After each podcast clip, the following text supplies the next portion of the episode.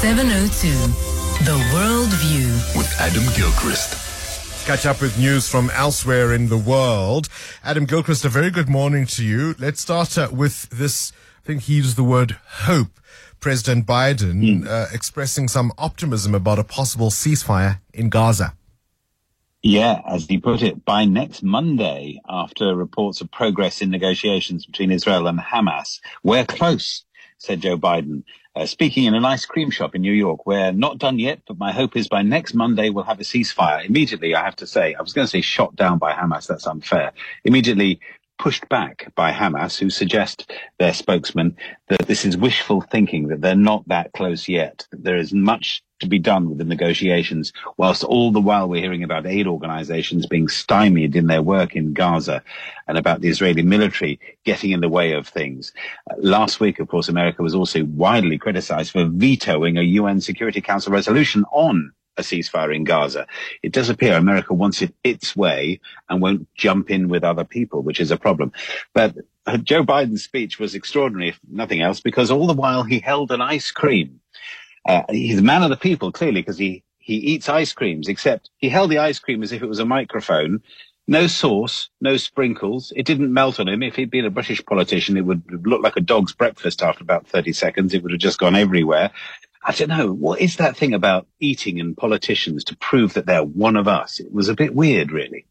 Well, I mean, I suppose the possible ceasefire not only shot down by leaders of Hamas, but also the Israeli Prime Minister Benjamin Netanyahu, saying in fact he's uh, still resisting the pressure to end the Gaza war prematurely, as he says. He's also suggesting that in fact uh, the Israeli uh, war effort has uh, 82% of approval amongst Americans. So that's, uh, yeah, that puts Joe Biden's hope into a different picture, I'm afraid.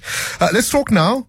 708, 720 million rand or some change. Yes. That's what I would need to buy this house.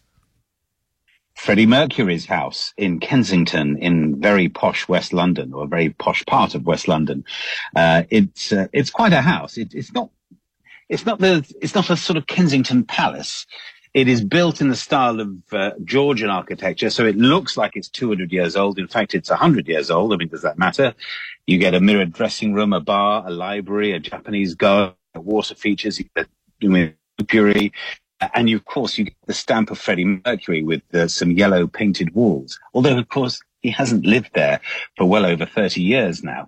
He bequeathed it to Mary Austin. Remember her from Bohemian Rhapsody from the film and from his life? She was the girlfriend, the fiance, and ultimately the best friend of uh, of Freddie Mercury as he went through all his lifestyle changes. She has lived in it for the last 33 years. She now is putting it on the market, as you say, for 720 million rand. It's a terrific house, but at the same time, uh, we won't be able to go and look at it because they are vetting people before they show interest. So the estate agents will essentially look into your funds and say, well, you can't afford this. You're not going to have a look. It's a bit of a shame because it's not going on public display and it'll probably have its doors closed up and we will never really get a proper glimpse again. But at the moment, some nice pictures online. Another one bites the dust. Adam Gilchrist. We'll leave it there for this morning's worldview. Hammer